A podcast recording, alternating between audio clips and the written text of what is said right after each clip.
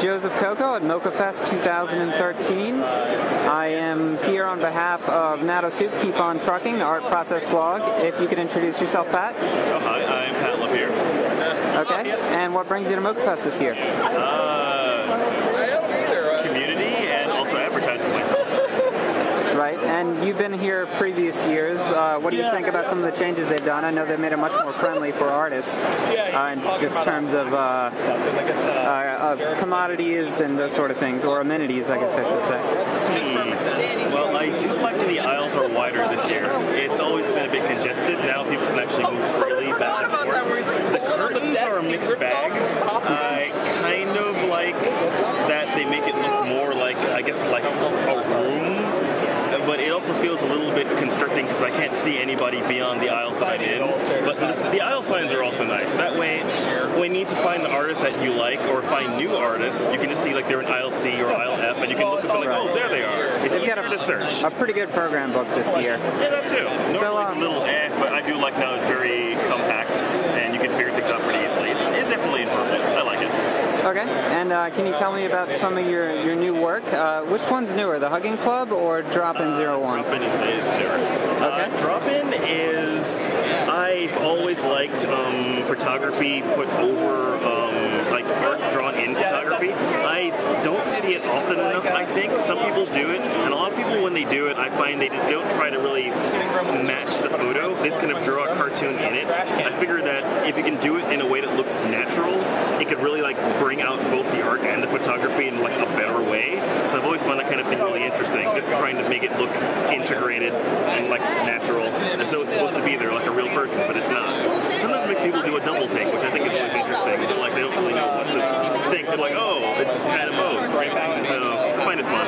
Yeah. And um, excuse me for asking, but would you consider dropping Zero One a comic? Mm, not exactly, no, because it's not sequential in any sort of way. So. Right. So it's more of a illustration book. Or, Yeah, collected illustration. Right. And uh, what were your inspirations for that? I know you said that that in your experience it hasn't been done very well, but what gave you the idea? Um, I calendar every year of a Japanese comic, um, Yotsubo, uh, Yotsuba, or Yotsubato, and uh, for the past few years there is a calendar they've been releasing of that exact thing, of her running around Japan, drawn into photographs.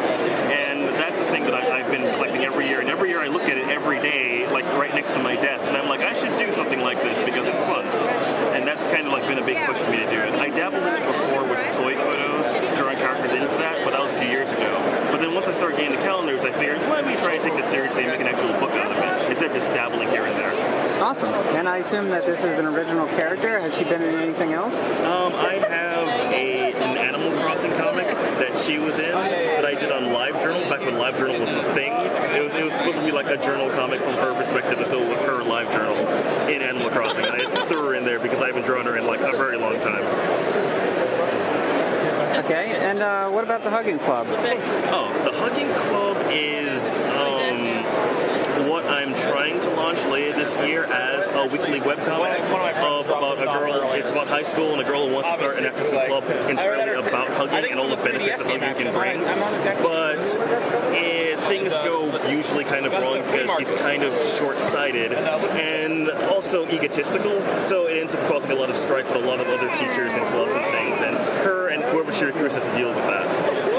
So would you consider it more of a comedy? Yeah, yeah, it's a comedy. Yeah, I guess it's sometimes slice of life a little bit exaggerated, but mostly comedy. Yeah, it's, a, it's basically the All right. And um, what's your experience with uh, taking something developed for the web and putting it in a physical form? Did you have much trouble for that, or did you always know that it was going to uh, be released in a physical form at some point?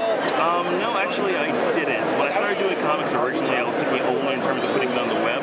So the first time I actually had to put it into a book, it didn't go very well because I'd never thought about the layout process and the actual order of pages that be go in to put together as a book. So I struggled with that for a little while, but then eventually I got the hang of it. And now the idea of putting things into like paper form is something I'm always considering when I'm making new work now.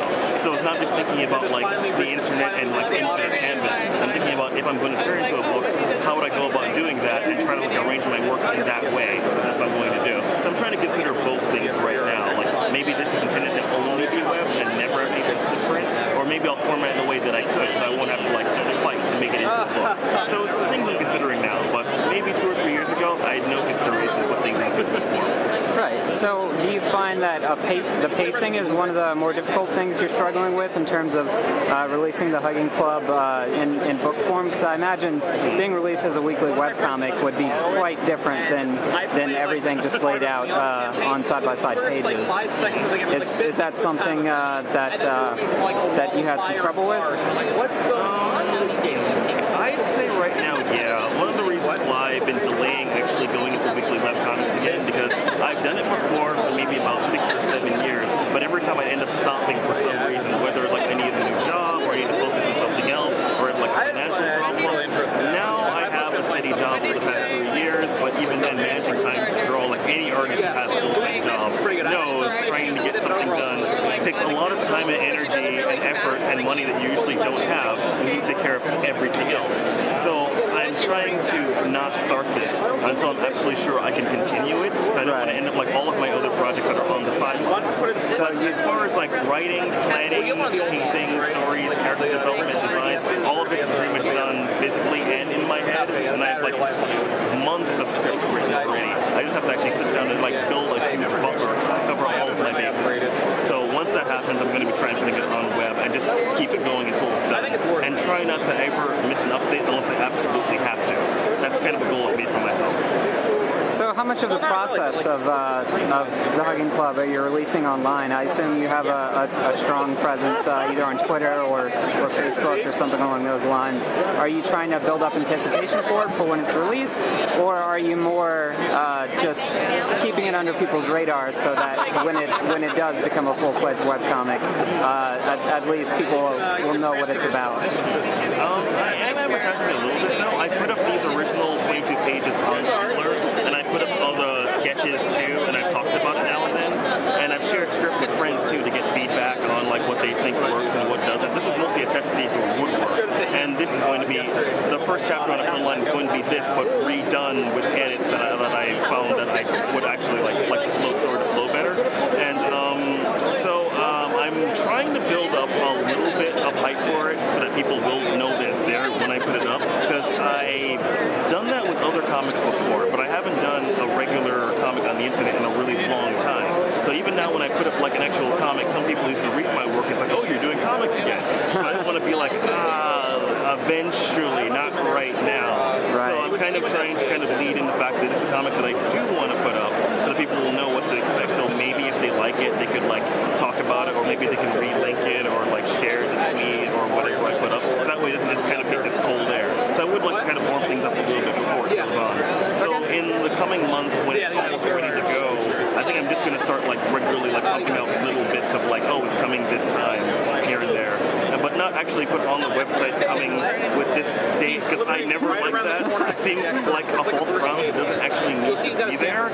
Yeah. If you're just going to put it up, just put it up and don't put anticipation beforehand. I, I just my personal belief when it comes to that sort of thing. It works for some people, but I just personally don't like it. So I'm just going to try doing it. So don't take the Apple approach of Yeah. announcing a product months before it comes out. You never Okay. know what can happen. Anything can happen. You can end up not working on it. You can end up.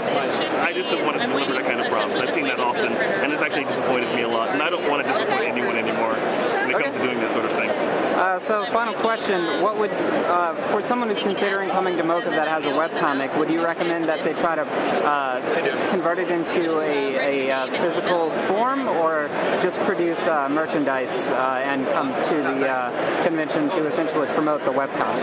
I would say have something in even if it's not a complete book, some sort of demo. Because if someone comes up to me telling me about their comic and all they have is a card, I'm usually inclined to not really care much. Because even if the art in the card is nice, it's like either this comic is coming or um, because most of the time when I've, I've seen that is mostly people who usually don't have a comic started yet. So it's mostly a matter of like it's coming in some amount of time. Because if they have one already, usually they have at least like a flyer or some sort of thing. So I think having physical form could really, you could see what you're going to be looking at.